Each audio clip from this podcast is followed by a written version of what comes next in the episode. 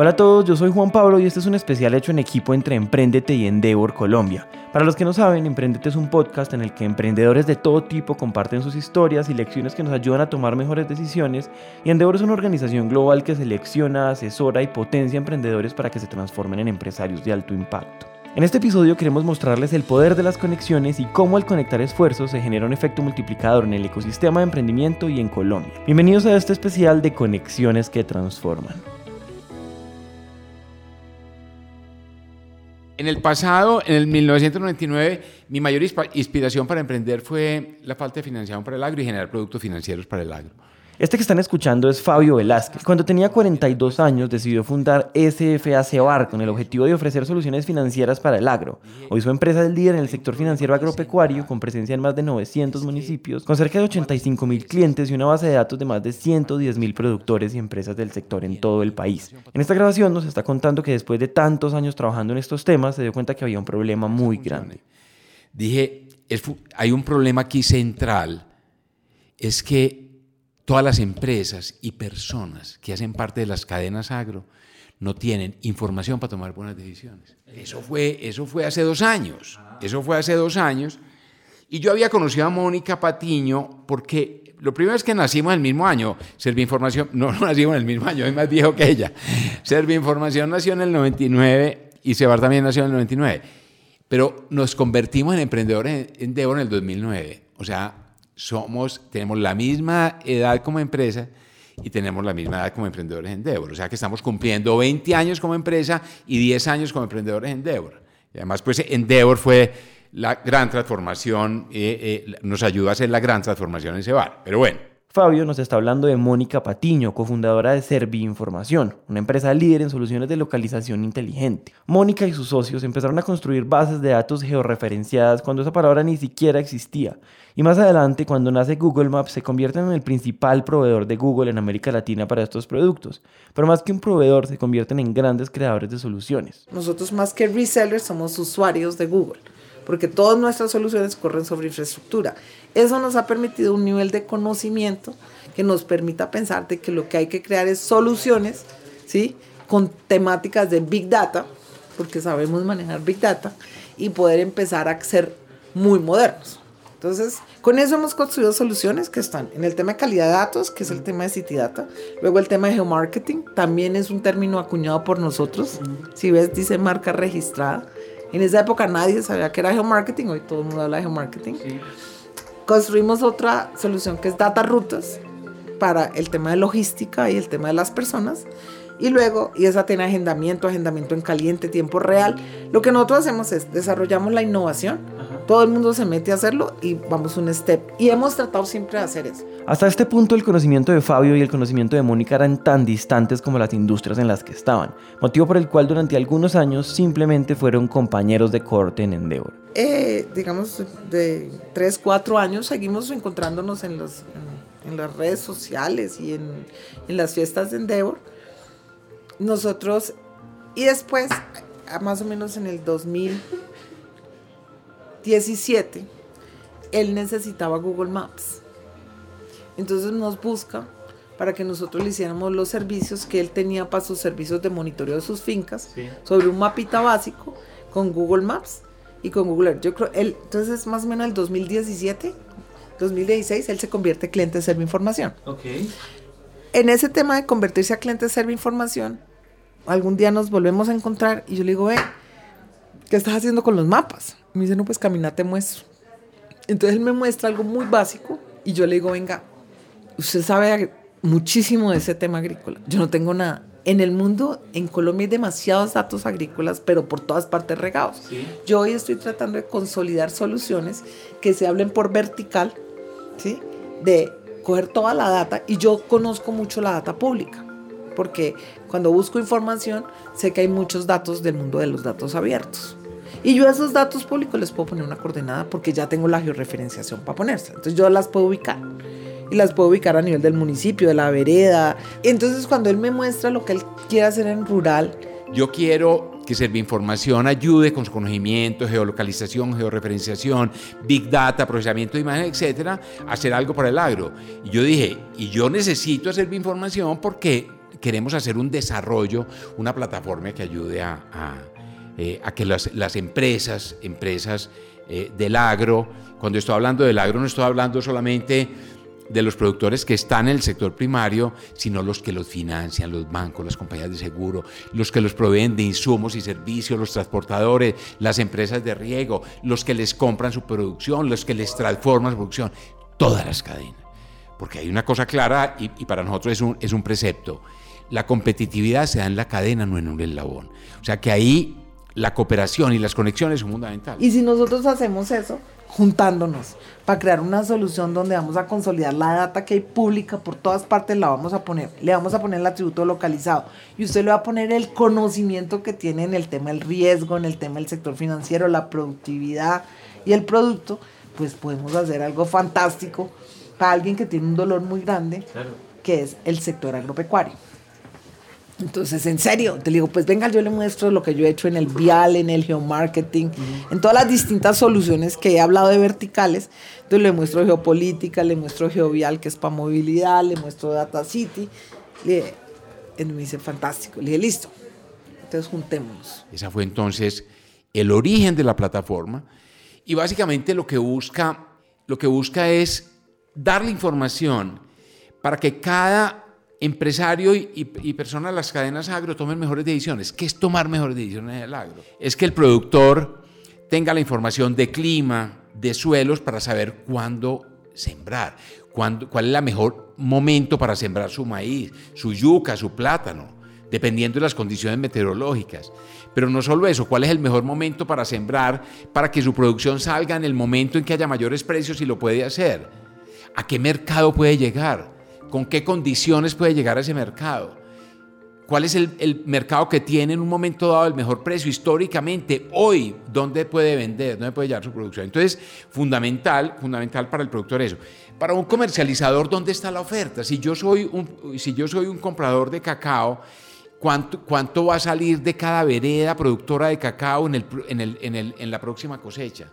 Cuál va a ser la calidad de ese cacao, cuáles son los precios internacionales del cacao, los precios nacionales, en fin, para un proveedor de insumos, dónde está la demanda por mis productos, en fin. Entonces, es, una, es información, información que incorpora pronósticos, o sea, que tiene un componente importante, importante de inteligencia artificial que nos permite pronosticar. Hoy tenemos agrupadas más de 100 fuentes de información gigantescas del DANE, de la UPRA, mucho dato público, mucho dato también de Fabio que vino construyendo, porque él monitorea 130 mil fincas, claro. ¿sí? Y tiene la gente, los agrónomos y la gente que, que, va a las fincas a monitorear y que habla el idioma de los, de los agricultores y de los ganaderos. Entonces empezamos con los nuevos modelos de Machine Learning, Inteligencia Artificial y Big Data. Una vez hemos agrupado este lago de datos gigantesco de todas las fuentes, Luego vimos cómo los actualizábamos y cada cuánto había que actualizarlos y ahí estamos usando el tema de robótica, RPA, para poder actualizar. Y después de que tenemos esa data ahorita, bueno, ahora vamos a empezar a pensar con esa cantidad de información cómo yo puedo empezar a construir modelos de Machine Learning. Entonces ya estamos dentro de la aplicación construyendo modelos para poder predecir el precio, para poder predecir el clima, para poder predecir la deforestación, el agua. Entonces le empezamos a meter elementos de los nuevos servicios disruptivos que hoy se están usando en la cuarta revolución. Esta plataforma que acaban de describir Fabio y Mónica se llama Agrodat AI y es un producto que capitaliza la experiencia y el conocimiento que cada uno ha construido en temas que aunque aparentemente suenan lejanos, generan potenciales de transformación como los que acabamos de escuchar. Y más que una plataforma o simplemente un proyecto en conjunto, es un spin-off de ambas compañías, es un emprendimiento que tienen en conjunto Información y SFA Cebar. Nosotros hace tres años que hicimos planeación estratégica decidimos que cuando encontráramos una buena oportunidad, que viéramos que de verdad había que hacer, había que buscar el socio que supiera. Nosotros éramos la plataforma tecnológica y que ese socio que supiera pensara que vamos a hacer un spin-off. O sea, vamos a desarrollar una empresa. Y nosotros vamos a ser socios de esa empresa con el socio que sabe el tema. A partir de eso ya estamos hoy, entonces ya contratamos gerente, ya radicamos, ya tenemos empresa, ya tenemos NIT y ya tiene gerente. Ya hay una cabeza que se va a dedicar exclusivamente y la idea es que todo lo demás lo siga subsidiando la empresa hasta que el emprendimiento no empiece a producir.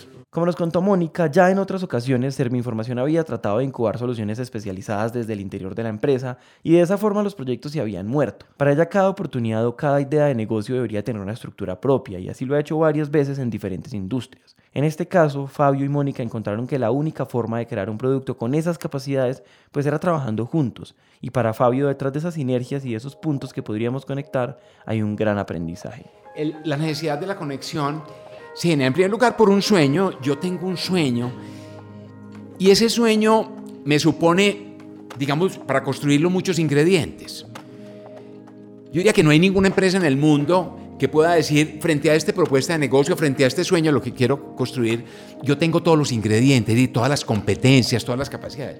Y me parece, me parece que tomamos la decisión adecuada. Es buscar una alianza, en este caso con Información, que tiene toda la capacidad, construida durante 20 años, toda la capacidad de desarrollar tecnología.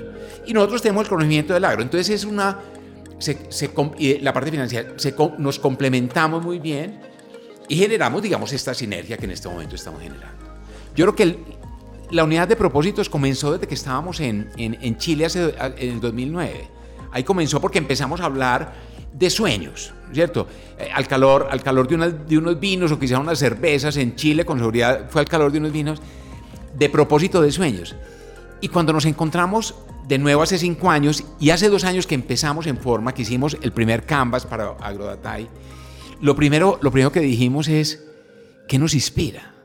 ¿Qué nos inspira? Antes de empezar a hablar de los clientes, de la propuesta de valor. Y estuvimos de acuerdo en el momento que lo que nos inspiraba era una transformación del campo que generara mayor equidad y mayor progreso social. O sea, eso, eso está en el corazón de Mónica, eso está en mi corazón. Y eso nos unió desde el principio y eso nos sigue uniendo. A partir de ese propósito común, de ese propósito común, todo se ha generado. Y ha sido muy lindo la experiencia porque no es posible, no es posible, y he tenido otras experiencias que han sido, han, han sido experiencias fracasadas, ha sido precisamente por eso. No es posible generar sinergias y generar, conexiones que transforman. Si la base, si en la base de esas conexiones no está la confianza entre las personas o empresas que las promueven. Un propósito común, un sentido de urgencia, una pasión por hacer y confianza mutua. Y es que justamente de eso se trata este episodio. Como ya dijimos al inicio, las conexiones tienen un efecto multiplicador. La historia de Fabio y de Mónica empieza conociéndose, empieza conversando y termina en un producto con la capacidad de hacer eco en todo Colombia. Pero cuando hablamos de conexiones no estamos diciendo que la única forma de conectarnos es emprendiendo juntos, ni tampoco que hay que esperar a tener cada uno 15 años de experiencia en un sector. Las conexiones en realidad ocurren a todo nivel. Incluso cuando escuchamos en la calle y en los libros de la importancia de conectarnos, las principales razones, casi que las obvias, pero no por eso menos importantes, son razones comerciales. Eh, hemos logrado hacer alianzas comerciales con muchas empresas en Deor por ejemplo, con un Bodytech, nosotros eh, fue una de las primeras empresas que nos abrió la puerta para que pusiéramos un canal de pantallas digitales en los gimnasios, pero también hemos hecho alianzas comerciales donde hemos sido clientes o donde hemos sido proveedores de empresas como Mi Águila, como Ofi, como Garú, como Sístole, como Platzi. Quien habla es Sebastián Obregón. Sebastián es emprendedor en Deor desde 2014 y hace 13 años fundó En Medio, una empresa que usa pantallas digitales operadas remotamente por internet para llevar contenidos a diferentes audiencias. Pero además de, digamos, de lo que ha organizado Endeavor, nosotros nos hemos apoyado en otros emprendedores de la red, por ejemplo como Juan José Mesa de Glucky o Carlos Santana de Accendo, que nos han ayudado muchísimo a la hora de abrir estos nuevos mercados porque ellos ya lo habían hecho antes.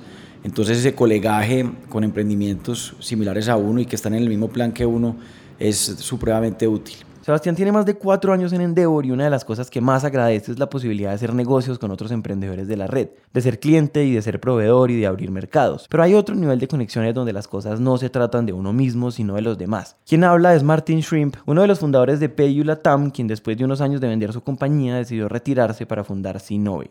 Pues en PayU es muy fácil ver, digamos, como el éxito después que, no sé, que llegó a vender 300 millones, que lo vendimos por encima de un billón.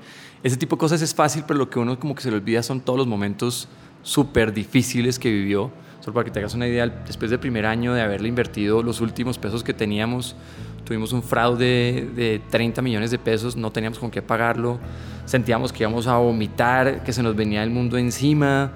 Y, y eso combinado con no, no tener la visión ni conexiones de poder eh, conseguir dinero.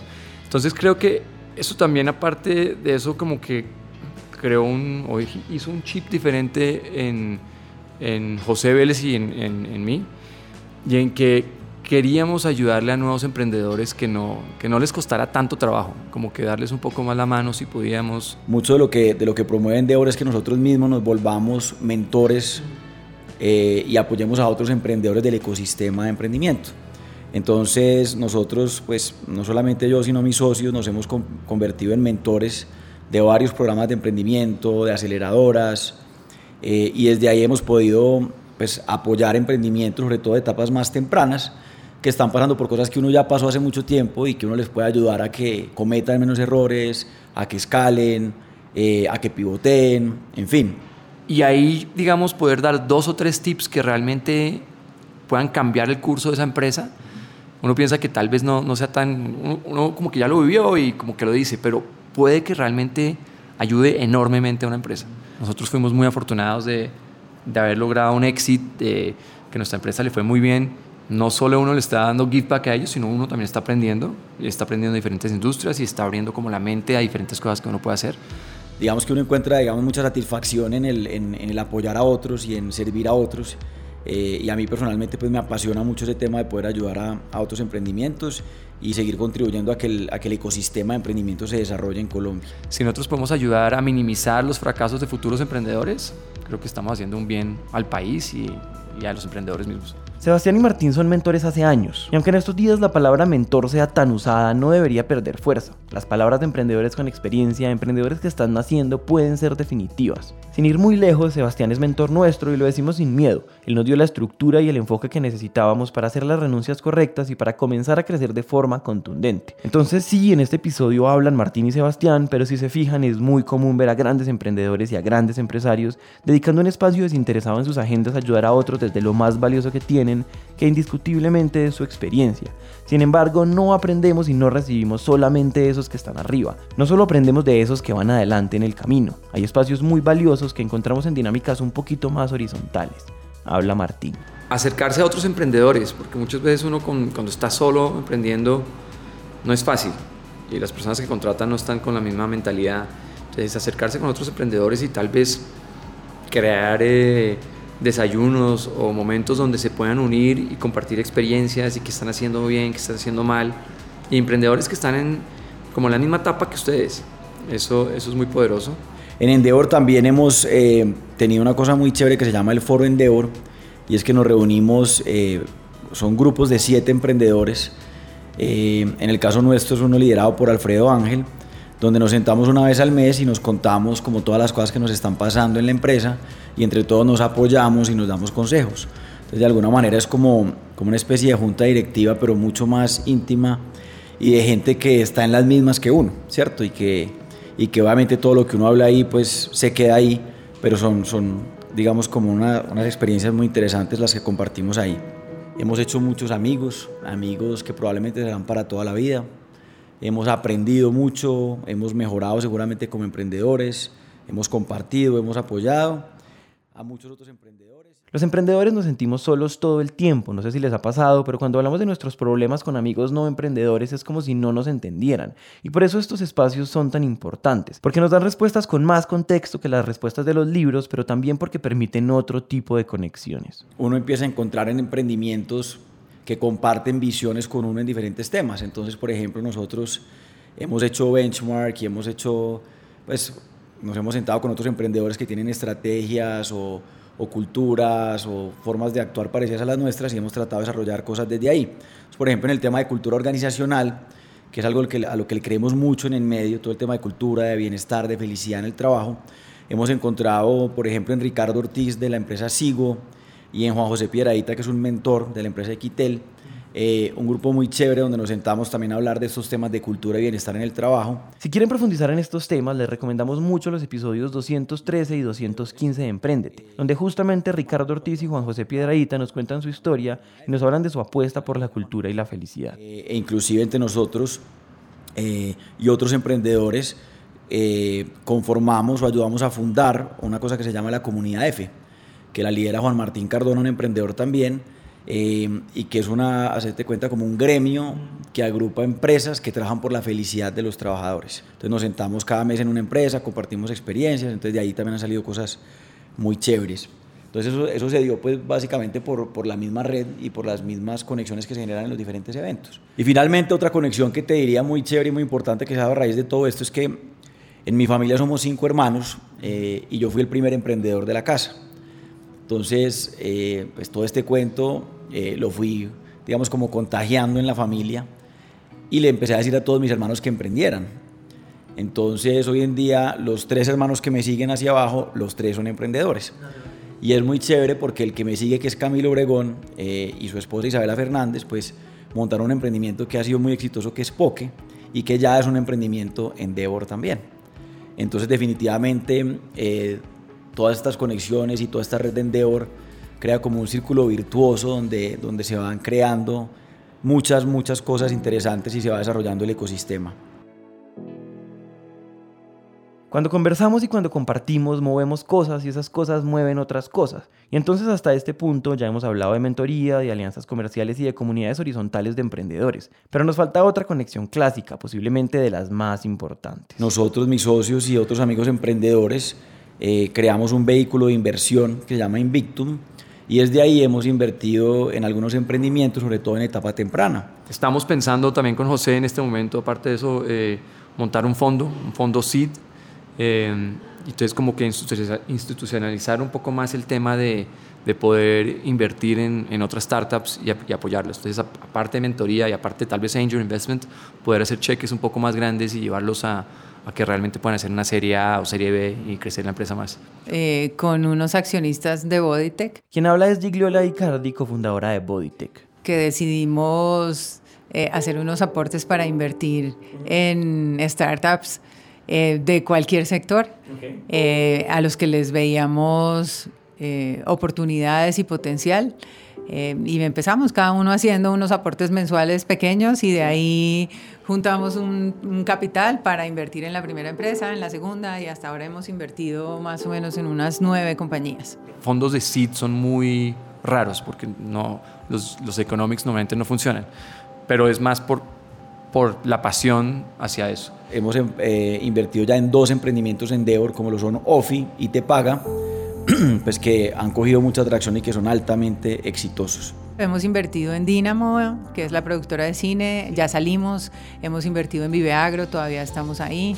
Invertimos en una compañía que se llamaba Star Solutions que se quebró y desapareció. Busco, que es de seguros, está Guitarras y Baterías, que es el e-commerce más grande y creo que de música. Eh, está Mesfix, está R5, Está ClickPanda, que es una empresa de, de hosting muy grande también acá en, en, en, Colombia. Bueno, y ahora acabo de invertir en, en, mi socio José Vélez también en la empresa que está montando él, que es Bolt Bank. Eh, hoy en día invertimos en otro fondo de inversión que, eh, que ha invertido en, en, otras compañías como, como Sonría o como Andrés Carneres. Y en México he invertido pues, en varias fintechs, entonces pues, he invertido, como te explicaba, en, en Green, en 123, que es como el wallet más grande, en Minu, que es una empresa de, de adelantos de nómina, que está espectacular, que, que cerró Ortica también una ronda importante, una empresa espectacular que se llama Canvas, manejada por un colombiano en, en, en México. ¿Cuál otra? Estoy en Mureni, que es una nueva empresa que es espectacular, que es como Smile Direct, eh, que también son unos emprendedores increíbles. Esos son como las las principales que me acuerdo en la cabeza, sí, pero creo que eso genera como una nueva ola de, emprendimiento y un nuevo nivel de emprendedores que empiezan a buscar este camino. Todas las historias gringas de emprendimiento que casi que se vuelven leyendas nos cuentan historias como las de Mark Anderson, cofundador de Netscape, o Reid Hoffman de Airbnb o Peter Thiel de PayPal. Y de nuevo hoy Sebastián, Gigliola y Martín nos comparten sus experiencias, pero no son los únicos. Para cerrar este tema nos habla Juan Felipe Arbeláez.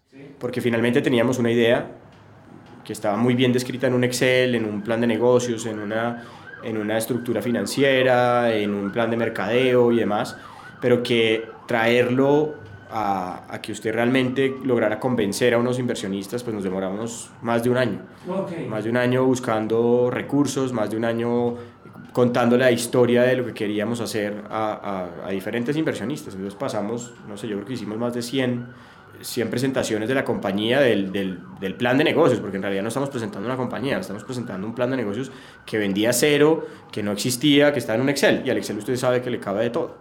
Entonces... En el 2011, Juan Felipe y su hermano fundaron Vive Agro, una empresa pionera y líder en Colombia en producción, preparación y distribución de frutas, hortalizas y vegetales frescos, precortados, lavados y listos para usar. Pero antes de ser líderes en la industria necesitaban empezar y para hacerlo necesitaban inversión. Y fue justamente Gigliola quien participó en esa primera ronda de inversión cuando Vive Agro era solamente un Excel. Eh, nosotros conocimos a Juan Felipe y a Pablo de Vive Agro en el año 2011 porque eran hijos de un amigo de los socios de más valor.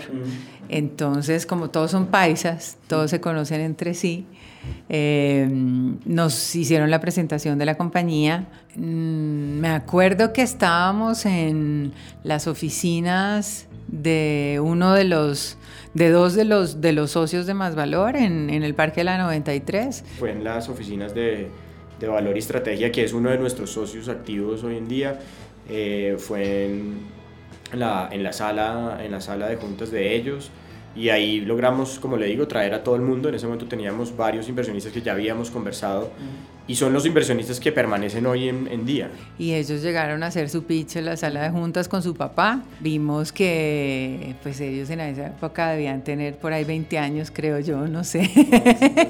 sí, sí, sí y, y nos, nos, gustó la compañía e invertimos.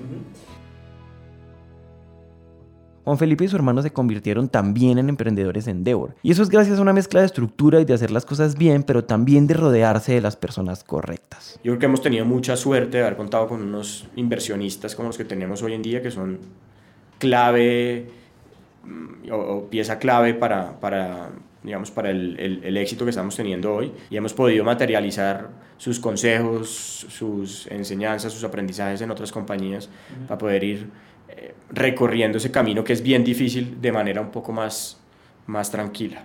Y yo creo que sin ellos, pues la compañía no, se, no, no, no podría existir. Sin duda, el dinero de la inversión fue importante, pero como acabamos de escuchar, no solo en la experiencia de Juan Felipe, sino en todas las demás, el valor de una inversión no está contenido únicamente en el valor del dinero, sino también en la experiencia y el conocimiento que en última se suma al equipo fundador. Para terminar, quisiéramos contarles la historia de Santiago Gómez. Fue, digamos que, trasnochadas, horas incansables, escribiendo ensayos. Santiago estudió Administración de Empresas y en el 2014 empezó a trabajar haciendo su práctica en Endeavor, donde ayudó a operar programas para emprendedores con diferentes organizaciones. Creo que ese fue como el año y medio donde de pronto aprendí más desde, de emprendimiento desde el punto de vista muy como teórico, diría yo, porque al final pues yo no era el que estaba ejecutando, entonces como que veía, apoyaba, me sentaba con estas compañías, trabajábamos, aprendí. En esos años, Santiago recuerda muy bien que Simón Borrero siempre le llamó mucho la atención como emprendedor. Yo entrevisté a Simón Borrero para Emprende País con Imaginamos, que era su compañía de antes. Él aplicó, él y José, que es su socio Imaginamos, a Imaginamos y lo entrevistamos en el 2014, porque ese día, a pesar de que lo habíamos llamado para Imaginamos, él nos mostró un mock-up de Rappi de cómo él se soñaba, eh, digamos que una aplicación donde, y esto es algo que yo siempre lo he repetido desde sabes que él lo dijo, y es como que él buscaba la manera de replicar los comportamientos humanos en Internet.